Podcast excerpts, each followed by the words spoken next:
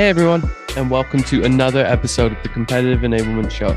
I'm your host, Adam McQueen, and in today's episode, I was joined by Mindy Regnell, the Senior Market Intelligence Manager at Postscript, for another live edition of the podcast. In this one, we get into how you prioritize your competitors, especially when you're in a crowded market. Mindy shares what she does to map out this competitive landscape from your tier one legacy competitors, the ones that everyone in the business knows about, all the way down to those ankle biters that are either just emerging or they're popping up in a deal or two. Mindy also shares how you resource accordingly, pending on these competitors' threats to your business, the deliverables you're providing, the time you're spending researching, and how you're enabling your teams against each of these competitors specifically. And lastly, Mindy shares a couple hacks on how to clean up your CRM data, which is something we all dearly need, especially when it comes to trying to prioritize your competitive landscape. Mindy's the best. She's got such a great energy for these live episodes, and I can't wait for you to hear what she has to say. With that all said, let's get into today's episode. Before we get into the meat and potatoes today, I do have an exciting announcement exclusively for you all in attendance today.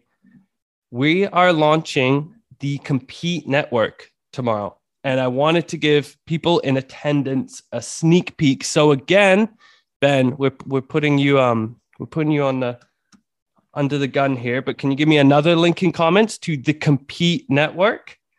Uh, for people that don't know, well, you you likely don't know because we haven't shared this out yet.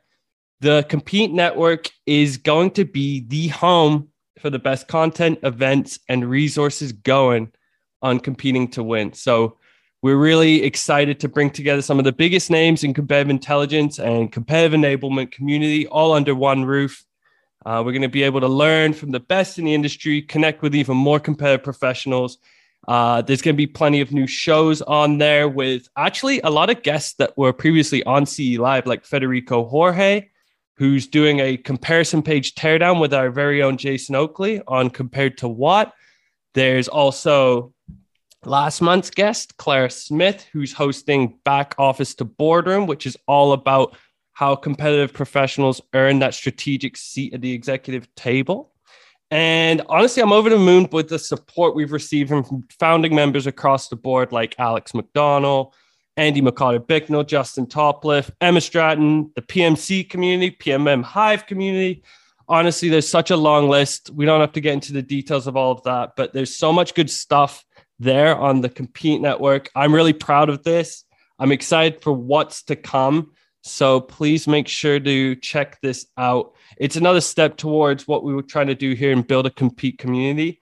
And there's going to be a ton more virtual sessions like this and in-person events so that we can connect.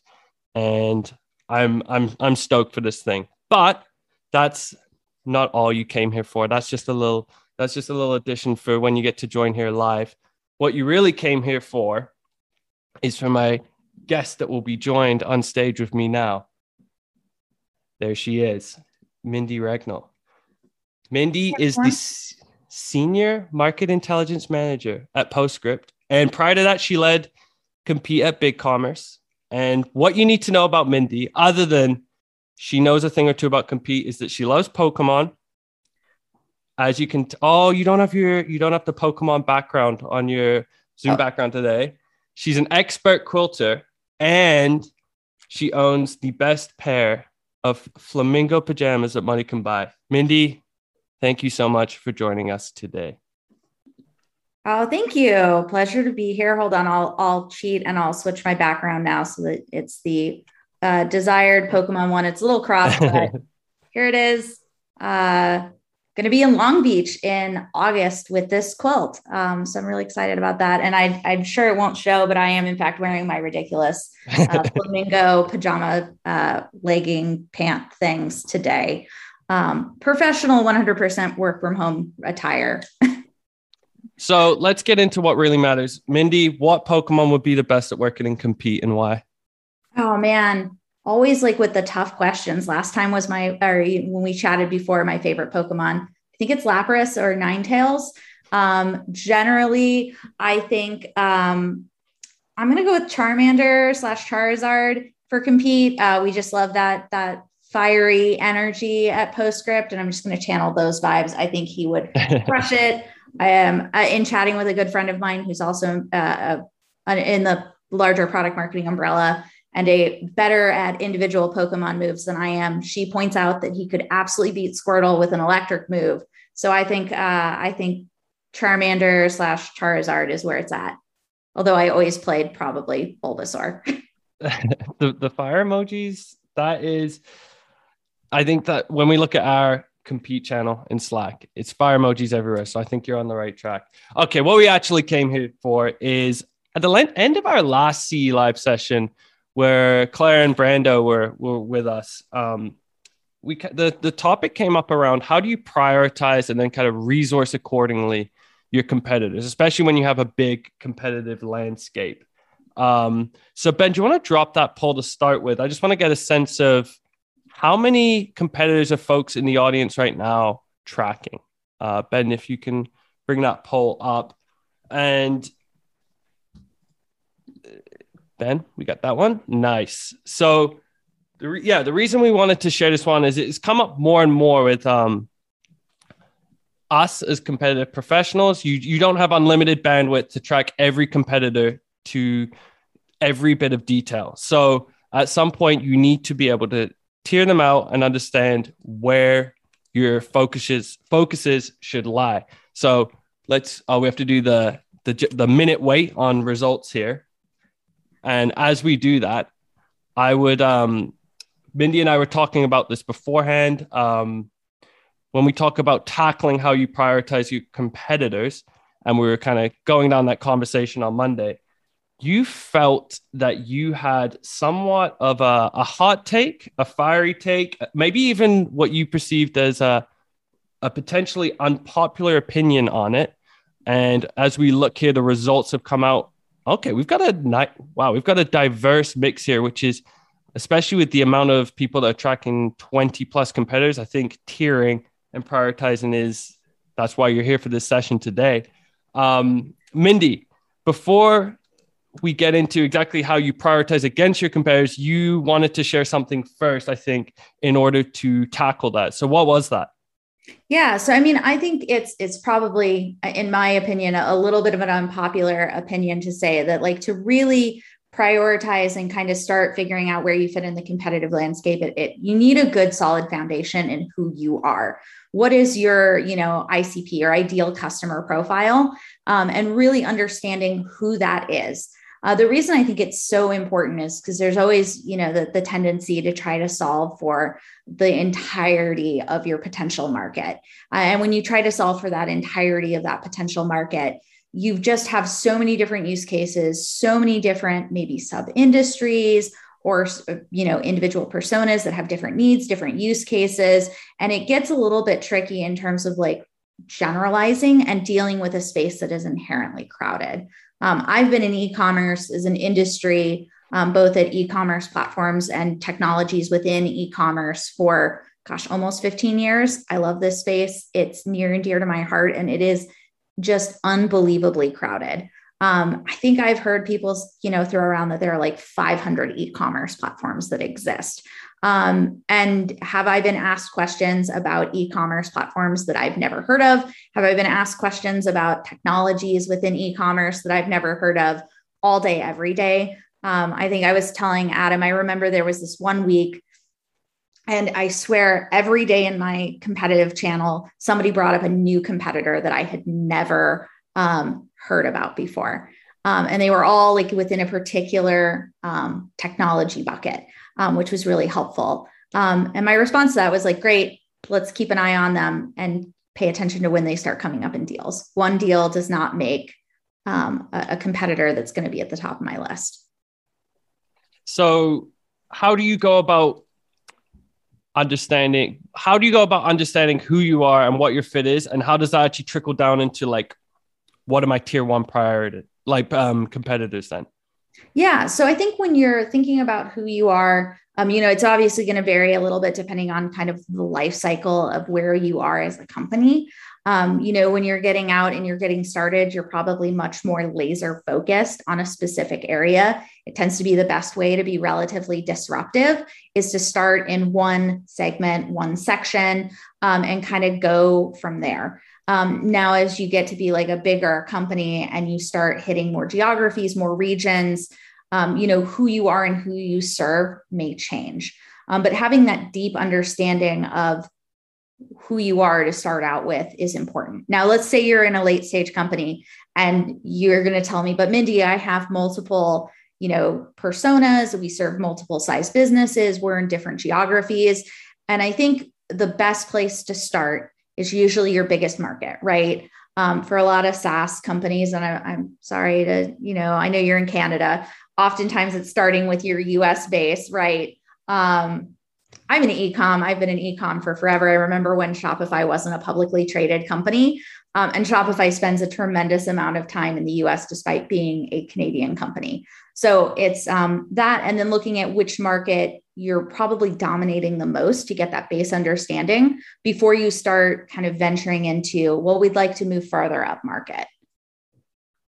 Um, and in terms of, I think another reason like we want to jump into this question is I think especially when you have this many competitors and you might be starting from scratch with your compete program is how do you even get a handle over which ones you should care about first i actually was chatting with um, aaron i'm not sure if he's with us today but he actually asked me this question when we were chatting after last month's session. Is like how do you even streamline through all of this? Mountains of data to really figure out who you should be focused on most because in his example, he's saying we we use Gong for transcriptions, but that's not always the cleanest uh, cleanest uh, move, especially when some of your competitors might have very generic names in terms of your tracking of mentions, uh, Salesforce data as well, which I think is critical. We can get into the CRM data hygiene of it all in a little bit. Let's not tackle that bit yet.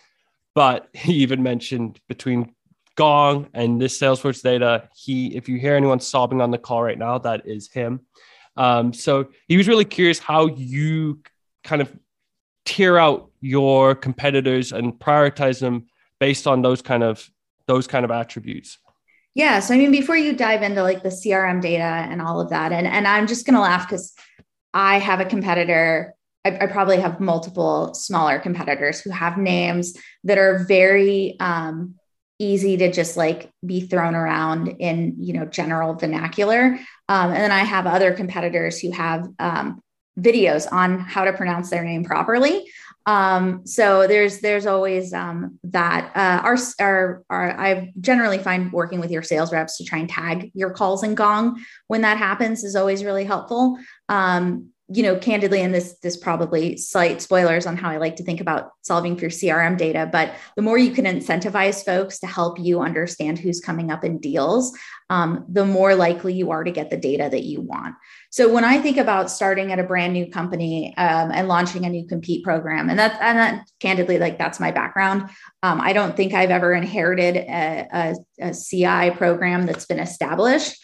Um, I guess unless you count like as an exception, I established a com- or a compete program. I went to another company. They convinced me to come back, and I re-inherited my own compete program um, that hadn't been touched and while I was gone. So um, that can always be a little fun. But I think it's getting uh, aligned with your key stakeholders on who your core competitors are. Right, that alignment has to come from the top, and there can be some disagreement. There can be some hot debate but really like if you boil it down to like your top two to four competitors you should be able to find some level of agreement um, especially just in terms of who's coming up consistently. And those competitors that come up consistently are your tier one most important competitors. Um, if they're not coming up in the majority of your deals um, in my opinion they get deprioritized who who are you talking with to get alignment then? Who are the stakeholders involved in that process? Yeah so sales leadership um, generally uh, your slt your, your leadership team will have opinions. Um, you know i'm at a smaller company right now. We've got three co-founders. I've had conversations with all three of them about the space. I've met with our head of sales. Um, i've met with all of our different sales managers our marketing leadership. Um, and there was generally a lot of consensus. Now, I've been at other companies where if you have that exact same conversation, the consensus isn't necessarily the same, right? Like they'll all mention two or three players in the space, um, but not at, but then you'll start getting like additional one off competitors who maybe you've never heard of before. I mean, if you're brand new at a company, you've probably never heard of any of these before, let's be honest. And that's always the hardest part. Um, but kind of just keep a list. Um, I use that as like a general top level alignment, and then I start looking into the data. Um, and that's where you know you hit your gong, you hit your Salesforce, um, and all of those other resources. So you're hitting qualitative feedback, just getting their sentiment to begin with, but that's not the be all end all. Because I think when you talk, I think I, many people on this call can agree that the loudest voice or the loudest um, mentions, maybe even from sales folks, isn't necessarily going to pan out as the biggest threat to the business. It might just be that within that month that they've come up a couple times more. Like it doesn't, you don't, you don't kind of just to follow what the anecdotal feedback is blindly. I think you, there needs to be some kind of quantitative data that's backing up. Okay, this is actually a compare we need to care about as well. It's not just something that kind of everyone everyone's kind of talking about, but they're not actually that impactful. Yeah, you know, and there's also aside from you know looking at your own data, you can you know do some basic um, you know Google research, talk to partners, talk to other folks in the space about who matters and who comes up the most. Um, industry analysts are another um, you know great space. Um, that their definition of, of what a segment is is probably not the same from one analyst to the next though. So make sure you have like a clear understanding of whose definition is who right? So like if you look at e-commerce as a space more holistically um, shopify is a small business player. Shopify plus generally mid-market. If you ask shopify they describe it as enterprise um, now, if you ask Magento what their base is, they'll tell you they have a small business solution, and that's Magento open source. Magento open source and Shopify Plus are actually probably the same customer base. So that consistency, depending on who you're asking within a space, you know, don't let that kind of fool you. Dig a little bit deeper and kind of see like what are the size of those merchants? How many people do they tend to have? Um, all those sorts of attributes that would help you understand it. Um, but analyst reports and and you know um, as pierre mentioned in the the chat user review websites third party reviews are all great. Um, be cautious of affiliates. Um, i know that's that's a, a, thing that happens a lot in e-commerce is there are lots of affiliate marketers. Um, and the way that affiliates will rank things is is obviously influenced um, by who's giving them the most revenue for a lead um, so that can be a little bit of like a dicey spot to go, but it'll definitely tell you who's investing in those mm-hmm. areas. Actually, that's a Pierre. I, I appreciate you kind of chiming in here. We talked a bit before this because uh, uh, Alina as well was asking me before the session, like, what does setting out this kind of competitive landscape or like your your threat analysis landscape, what does that look like in practice? And I was chatting with Pierre, and I know that he mentioned he just did this maybe two weeks ago, a week ago. Pierre, do you, do you mind jumping on and sharing some of the things that you were doing as this has been so top of mind for you? Yeah, yeah. Thanks, Adam. Hi, everyone. And first of all, yeah, I agree with what you've covered here today so far. Um, that's what I, have been through. Um, my my main comment is we. Um, I suggest you know reassessing your, your competition on a quarterly basis, at least in the IT industry. That that makes sense. And so that's what we did like two weeks ago. And as you mentioned before, you know, we look at our executives' priority, what they see as the, the biggest segment we need to attack, and what vendors they, they, they want us to target. We look at the CRM data, of course, but the problem with that um, is that you're only aware of the vendors that you fight, and sometimes you, you you have vendors that are big competitors, but you don't you're not aware of because they are so good that you don't even get invited to fight in the opportunities. So you lost before the before the opportunity was even open, so they don't show up in your CRM. And that's why I said, yeah, you know, look at analysts like Gartner, IDC, Forrester. They can typically tell you uh, that for your segment of the market, the num- the top five vendors that customers ask about for new projects are X, Y, Z. So that way you make sure that yeah, even if you know you're, you have been blind blind spotted by by uh, your executive and Salesforce data or CRM data, um, you'll get an external point of view that will tell you who are the big players in reality. And, and yeah, the user review platforms like G2 Crowd, TrustRadius, and um, Gartner Peer Insights. Yeah, don't don't look at the comments, but look at the statistics. you know, what's the vendors that get the most uh, reviews, basically, because that tells you what you know customers are rooting for. Uh, but so yeah, we went through that uh, like that, and I think these were the the, the three main uh, main sources of information to prioritize uh, the vendor uh, that that uh, we looked at basically. Um, not sure if I answered your question completely. Did I miss something? No, no, I I, I love that, and I it was good to get uh, someone that's doing this mm. so recently with yeah. with the topic as well. Oh um, yeah, the, the, the, final one I forgot. Sorry, is like I, depending on your business model, but if you have a, a go-to market where you have a channel involved, well, talk to your distributors, talk to your resellers or your service providers, and ask them, you know, what what's the the either the vendors that they, they fight the most when they sell your stuff, what are or what are the other vendors that they sell aside of your product. And many times they can tell you, you know, we sell 20% of our revenue comes from you guys, but 30% comes from this other vendor. And that might be a, sometimes a surprise what vendor that is. Yeah, partners and, and channels can be such an incredible mm-hmm. insight. Mm-hmm especially on those ones where you're just not getting invited to the table. It's, yeah. Because those yeah. partners are the ones that are trying to bring you in and they're finding out very quickly whether or not you're making the cut. Um, I also ran analyst relations during my time at BigCommerce, so very much a big fan of um, you know having conversations with industry analysts. Um, one thing that's probably worth noting um, when you're thinking about some of those review sites is there are definitely companies, and you can tell when they're prioritizing uh, getting reviews left on a particular channel. Uh, they all just start to sound a little bit similar. Um, and sometimes, uh, you know, there are like places that are used in evaluation. So, um, you know, Gartner does Gartner Peer Insights as part of their process.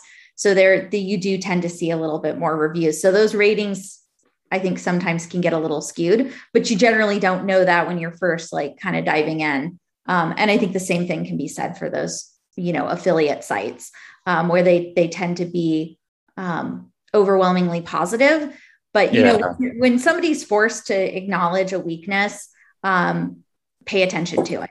Uh, you know, like you should know what your strengths and weaknesses are and where you compete and where you don't compete as part of that prioritization.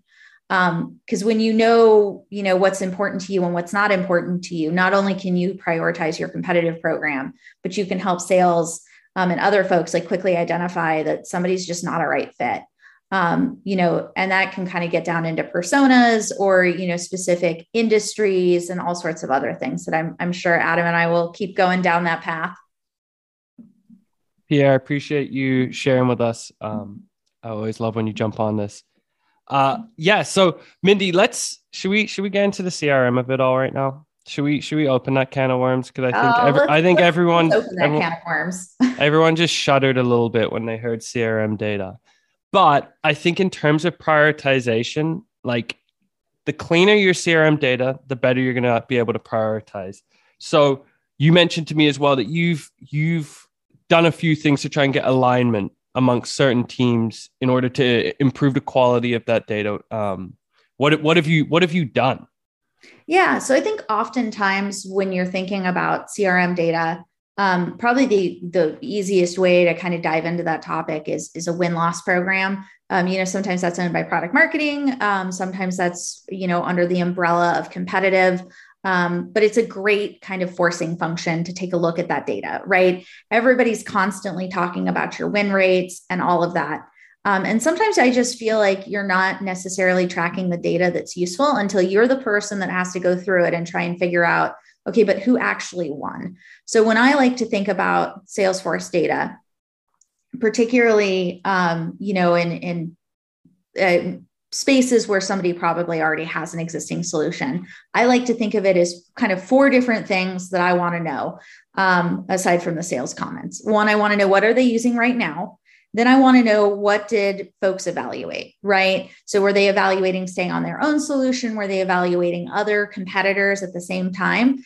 And then probably the, the piece of information that I don't think most CRMs often capture, and if they do, it's not very clean and easy to get to, is who actually won?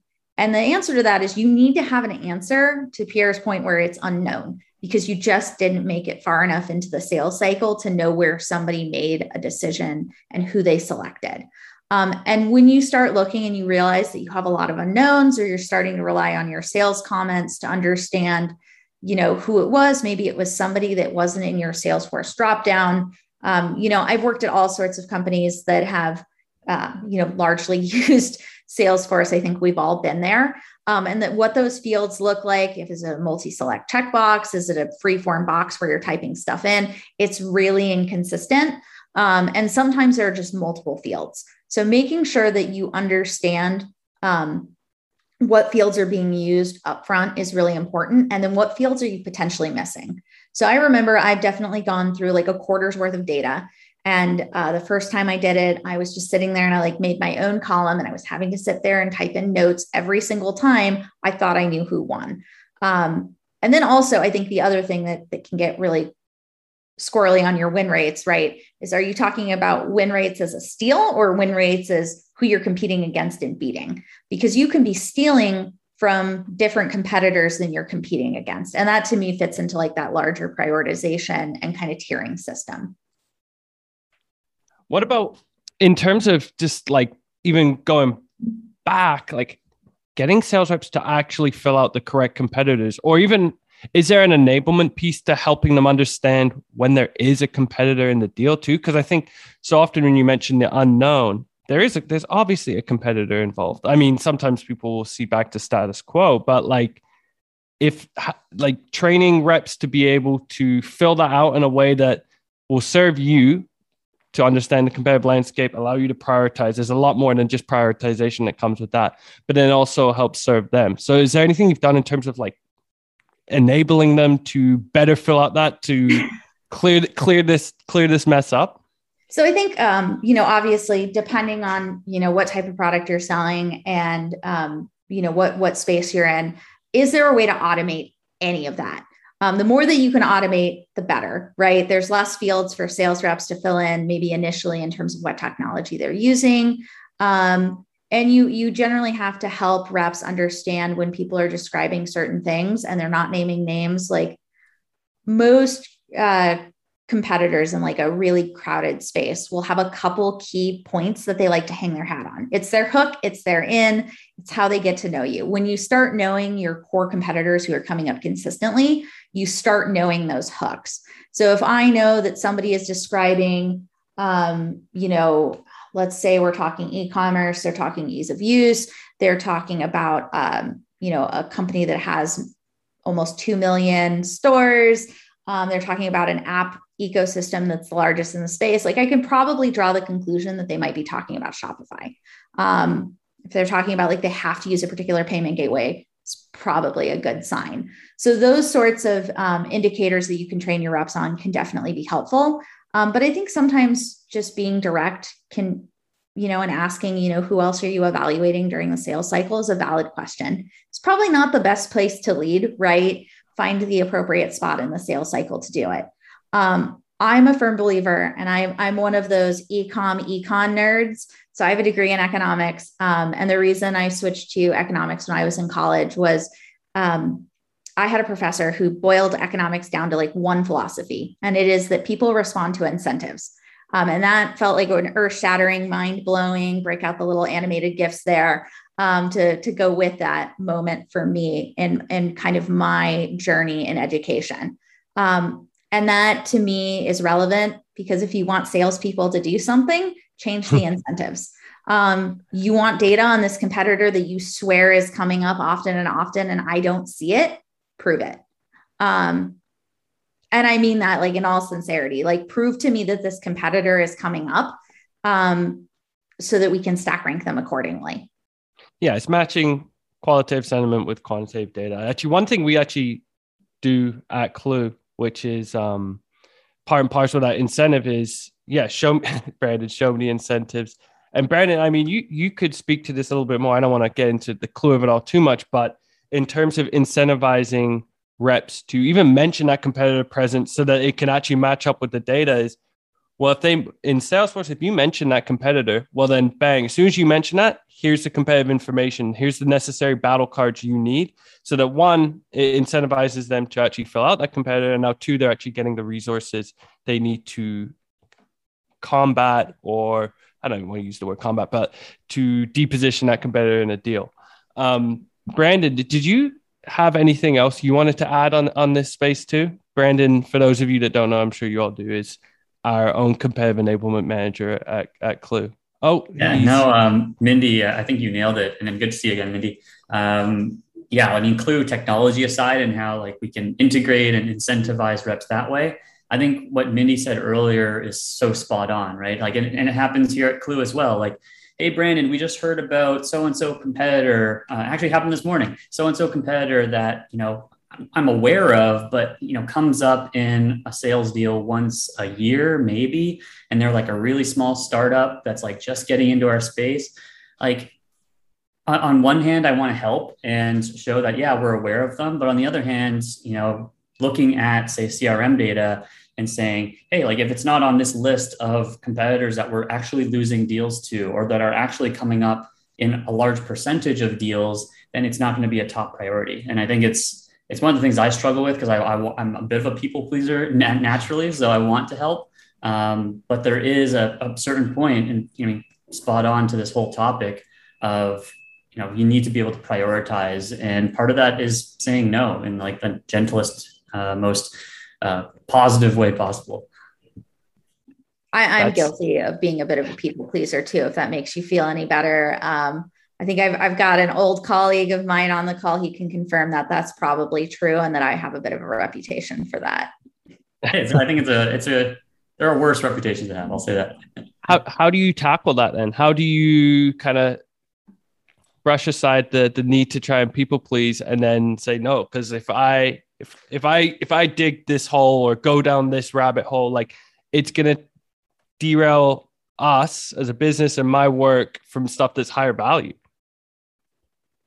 Yeah, I can. I, I can yeah, sorry. Go for it. yeah, okay, I'll, I'll, just share it really quickly here, and then I'll, I'll pass it back to, to Vinny. Like, t- like one thing that I've learned, um, especially as I'm like having to do this more and more, is just being in the way that you say no. It's like you know, it's not what you said; it's how you say it. And there's ways to be really positive and say, "Hey, you know, thank you for sharing that. This is this is great intel for me to to see that this competitor is coming up." I've added it to my priority list, but I also want to be transparent that it's, you know, there are a lot of other priorities that we're working on, or even asking questions and saying, and empowering the, say, the sales rep, say, you know, could you potentially find out more about this uh, competitor in this call? Um, and so I think, you know, not to get too deep into that one example, but it's just the way that you, instead of just saying, no, this isn't a priority, it's like, hey, yes, this is great intel, but um, you know how important is this to you and or can can we work together and um, empower the individual to actually look into that competitor as well? Oh thank you brandon. I appreciate you hopping on with us. I definitely think um, you know I, I agree absolutely like really important to make sure that people feel like they're being heard um, and I'm always a big believer, and um, maybe to my detriment, but I was always a fan of like, I'd rather somebody message me or have like seven different people message me the same thing than completely miss it. Um, that is just who I am at my core. I like to know all the things. Um, uh, I, I, have a, a, friend of mine that's a former uh, IDC analyst, uh, and we still chat about like the the just the deep innate desire to like know everything. Um, but aside from that, like if you can bucket and and bucketing can be like a, a maybe like a not the greatest term for it, but like finding categories and similarities. So um, you know, in e-commerce, for example, there for the longest time was historically two different types of technologies, and they were very, very different and distinct. So software as a service versus open source slash self-hosted. Um, ease of use, very straightforward, maybe a little bit more limited on what you could do, completely flexible, unlimited power, um, and its greatest weakness um, is its greatest strength. And that whenever you build whatever you build, now you have to maintain it, and it's a little bit more resource intensive. So when competitors would come up that I had never heard of before, you know, sometimes you can kind of rely on your, hey, use your talking points that are most relevant for this type of technology or this specific industry, or, um, you know, they're really focused on small business and you're talking to an enterprise merchant. Um, those sorts of things that can kind of help people quickly deflect by just validating information that should be relatively easy to find. Um, or, you know, you just kind of Google it um, and you should be able to figure it out pretty quickly. That's uh, that kind of ties back to your first point, hey Mindy, is like understanding yourself and where you sit in the in the bigger picture as well will then allow you to i like that you mentioned that kind of it's not to completely pigeonhole or bucket competitors but you if you can put them into some sort of categories like that for just like quick dismissal opportunities for your for your reps and folks in the field what um what are some of those that i know specific to you in the e-commerce space but are there some of these kind of differentiation buckets that you could um that uh, folks in the audience could be using as well? So i think technologies is a great starting point um, you know, there's generally some sort of business model or philosophy. I know a lot of, you know, um, kind of B2B is moving towards SaaS in the first place. So maybe you find all of your competitors are SaaS and you're like, Mindy, I don't really see a technology difference. That's okay. Um, you know, start looking for um, philosophical differences. Um, do companies take a different view of the world? Are they trying to solve a problem differently? Um, do they have different advice, different answers? Um, I think that's an understated um, bucket. Um, there can be, you know, philosophical views on how you work with your partners or how you think uh, a channel should be used and utilized. Um, you know, just so much of those things can be really unique. Um, and that can be a way to kind of put other people into different categories. There's also kind of like the best in breed versus, uh, you know, all in one.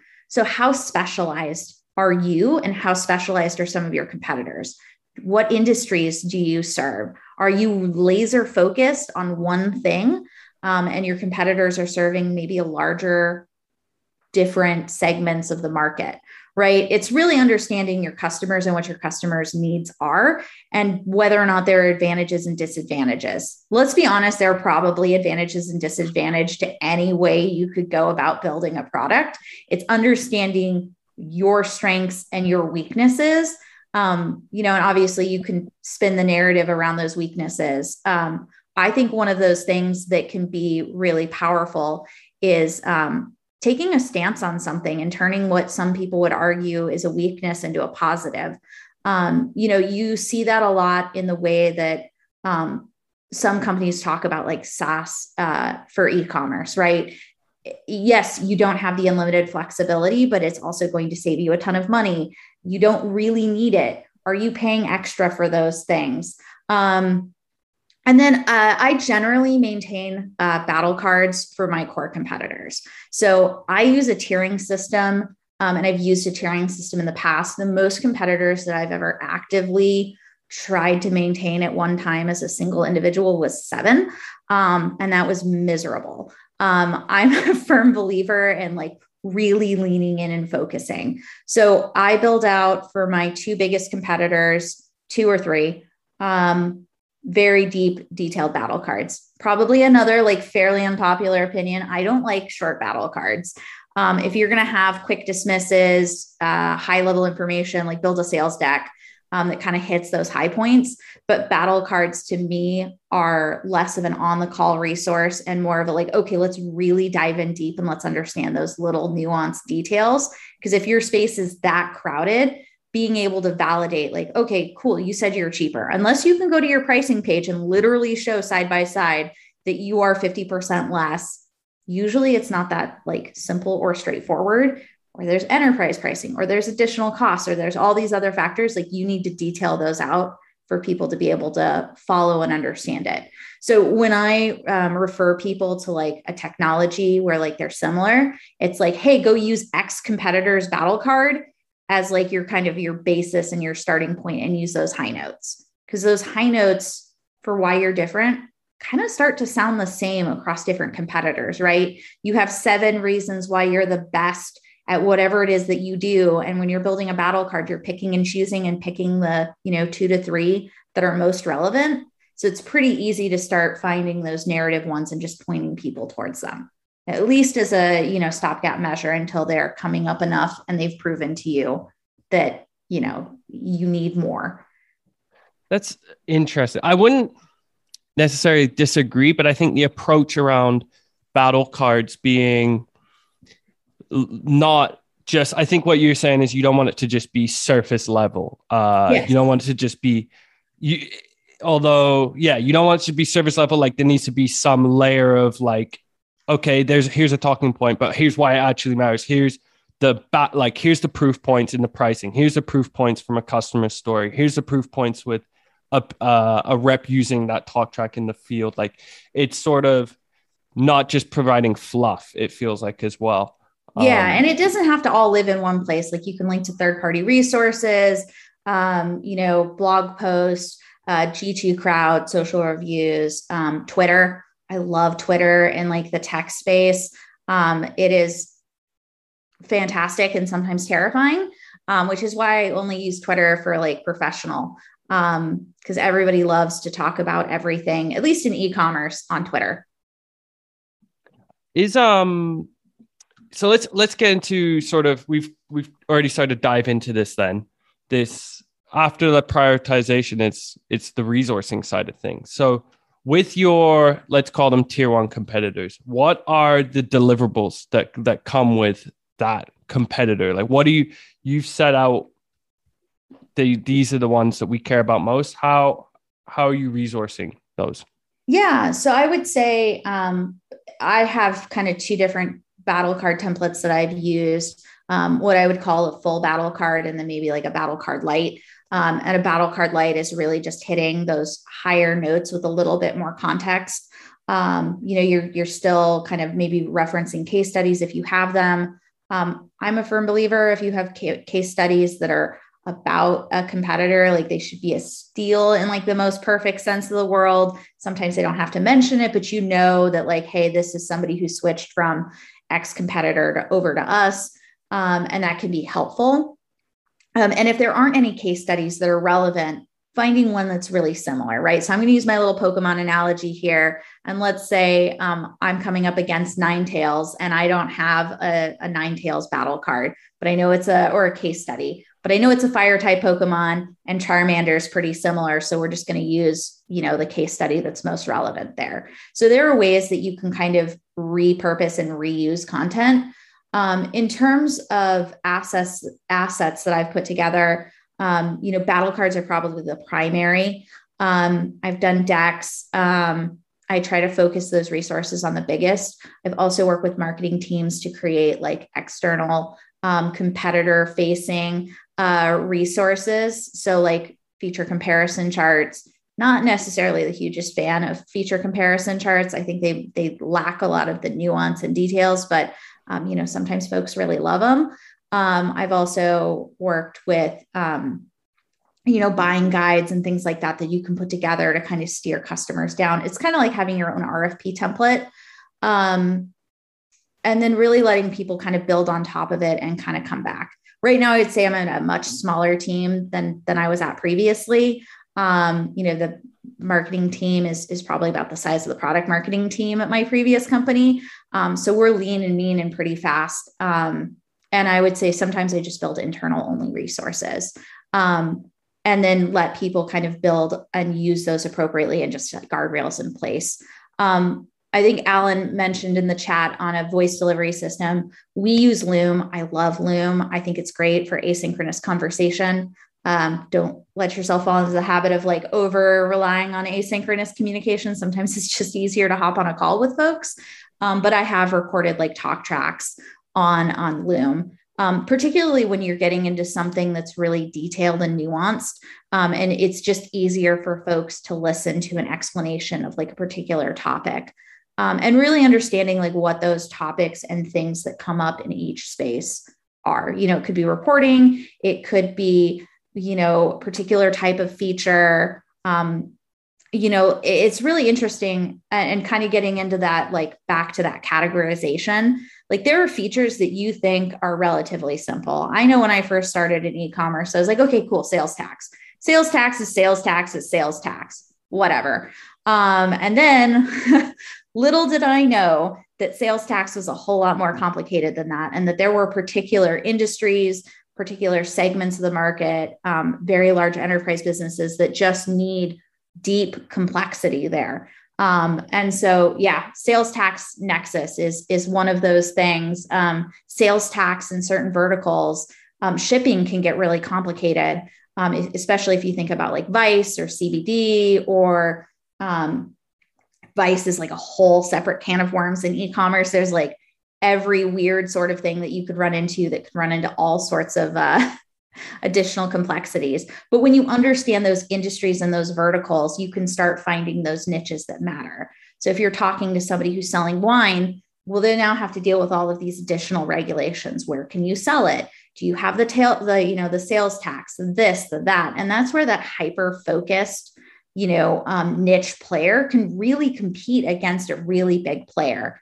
Now, if you're a big player and you're playing against somebody who's really niche, you can start pulling out all those other cool, shiny features that maybe they haven't built because they're not really specific to that vertical. So there are plenty of ways to, you know, play that game.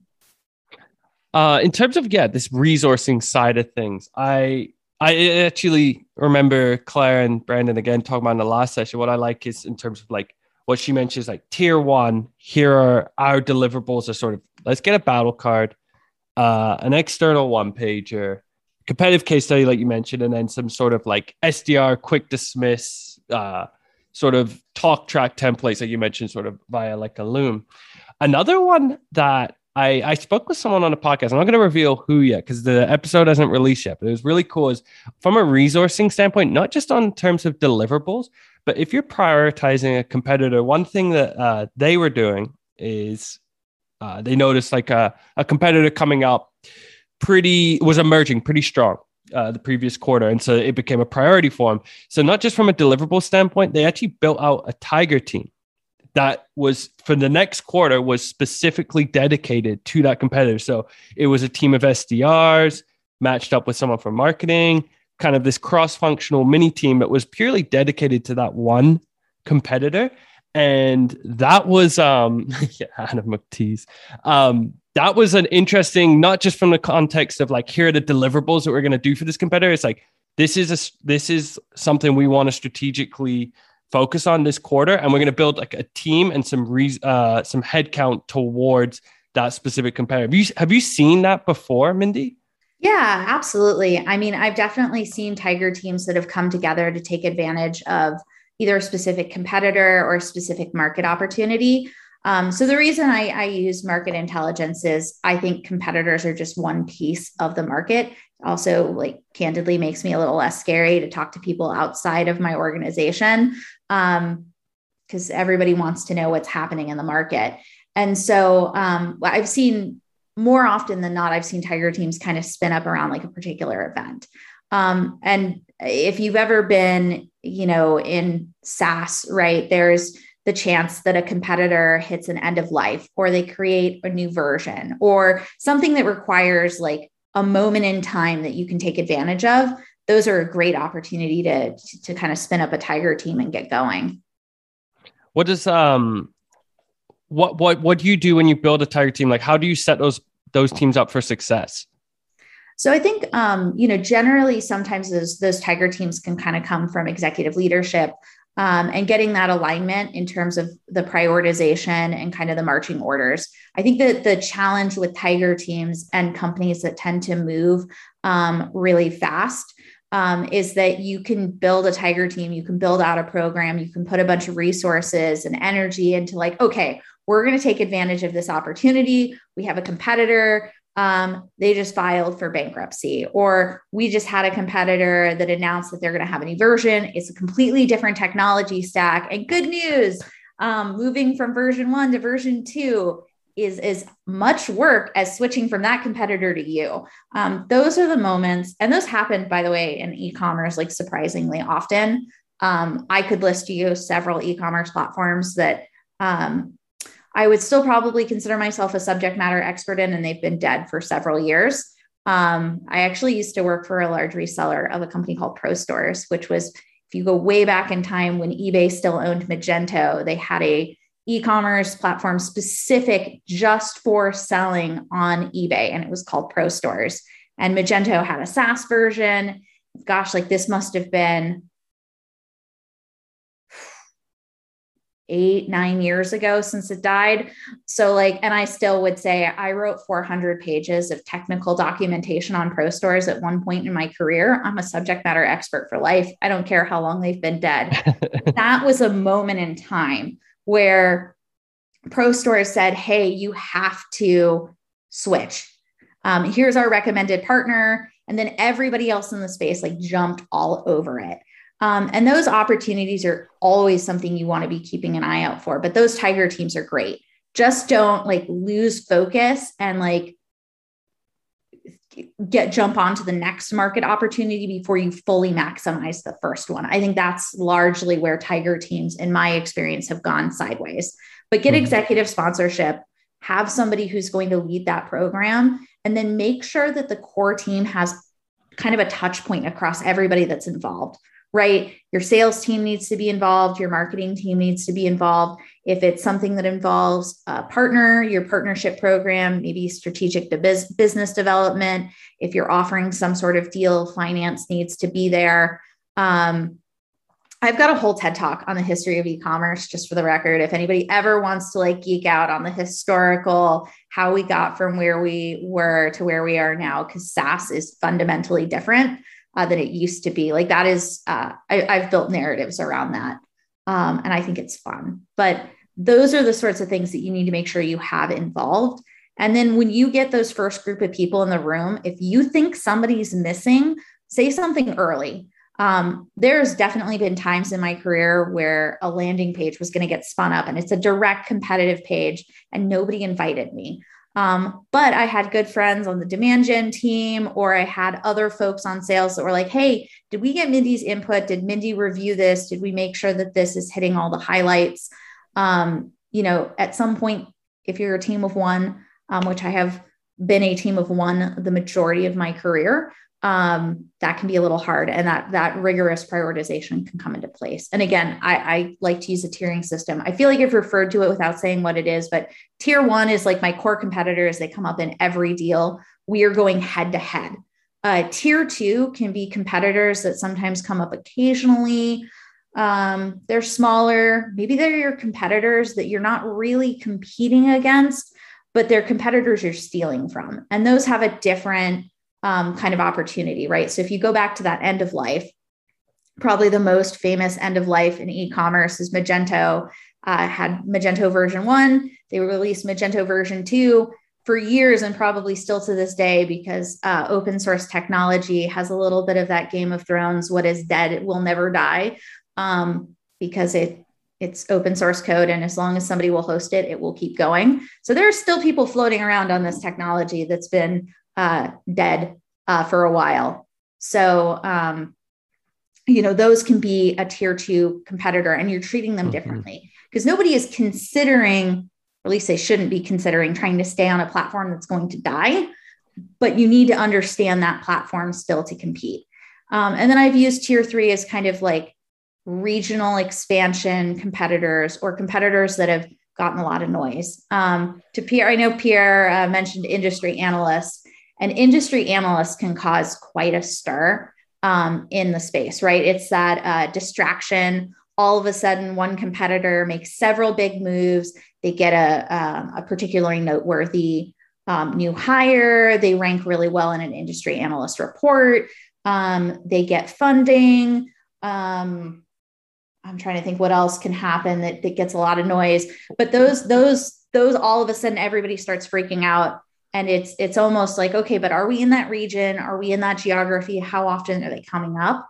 Yes you want to keep them on your radar and maybe they start moving up on that tiering system but that doesn't automatically make them a tier one competitor. Um, i know i there are probably several e-commerce platforms to me that will forever be in that bucket um, until they're they are dominating the market. I don't care how many industry analyst reports they crush if they're not coming up in my competitive set. I just, until you give me more resourcing, I don't necessarily have time for it. I, I know we're coming up to near the top of the hour. This one kind of flew by. Um, Mindy, I, I, I want to I want to ask a question just on that really quickly, and then before before we have to finish up here. But like, uh, in terms of you've got tier two and three, then especially like uh, let's look at a tier three, like a real ankle biter. What you mentioned, like the hard resources, deliverables, kind of strategies you go you'll use for a tier one. What about those ankle biters, the ones that might come up a little bit, or as Brandon mentioned, pop up in a Slack channel but don't really matter? Like, not that they don't matter, but you you get my drift. Yeah. Um, from a resourcing standpoint how much you putting towards them and what, what what does that look like what's the base baseline that you need to do for those i would say generally um, fairly low um, i would say controversial thing about me i am incredibly active in slack um, i have alerts set up for all of my competitor names and all of the channels that i'm in so if somebody's talking about them a wild mindy will appear um, and start chiming in on a conversation um, I, I, in fact, somebody in my marketing team called that out the other day where they were like, Hey, I dropped a doc of like, here's some emails that I got from XYZ competitor. And then I was, you know, I saw it, I opened it, and she was like, and there's Mindy opening the document within two minutes of me posting it. Um, so, like, yes, it's easy, but I, I, rely on those categorization and those kind of quick mm-hmm. dismisses. Hey, are they relevant? Is there a different set of like general high level talking points? Can I look at them really quickly? Can I put them in a bucket? Can I can I mm-hmm. paint them into a box, right? As much as you need to understand who you are so that you know where you play, if they're outside of that space, it is the fastest way to dismiss them. That is where I'm a big fan of quick dismisses. Um, and they can be pretty generalized. I like to again have a list of from a competitive differentiation point, like these are the five to seven areas where like I'm going to hang our hat on our platform. And when you get really into the space and this is not something you can do on day one like expect this on like six months to a year in you can start looking at somebody's website really quick you can pick up like okay i know i'm going to go i'm going to look at their solutions page i'm going to look at their pricing page i'm going to look at their industries page what can i quickly spot and notice and then call right back out mm-hmm. right if you're talking about apps and ecosystems whose app marketplace are they in? If they're not full, fully in a marketplace, how much are they really invested in that particular thing? If that's your core focus. So there's lots of little things that you just start almost getting a hang of. And I don't think you like know what to look for until you're there and you just start looking for those trends. Mindy, look at that. The the clock hit 1 p.m. Pacific time as you finished that answer. That was um I appreciate you joining us here. This was this was really fun. I feel like there's a lot more questions actually that we can ask on this. Um, but unfortunately, we have to we have to stop it here. Mindy, where can people reach you, contact you, connect with you? Yeah, I'm on uh, LinkedIn. If you just uh, search for Mindy Regnell, to the best of my knowledge, I'm the only one. You can also probably search Postscript Mindy, and I'm the only Mindy at Postscript. Um, so that's a pretty fast, easy way to find me. Um, I will say if you want to connect with me on things other than like competitive or e-commerce and you just want to obsessively follow quilting, I also um, mostly spend all my time on Instagram. So um, I am nerdy threads quilting. ridiculous. Uh, I'm I think I'm right now posting pictures of a dinosaur quilt that I'm working on. Well, so we got quilting content and compete content. What a what a perfect match. Uh, thank you so much for joining us, Mindy, and thank you everyone for attending again, giving the feedback, joining us live. I really appreciate it. So we will catch everyone very very soon, and make sure to check out the Compete Network and keep your eyes peeled for more.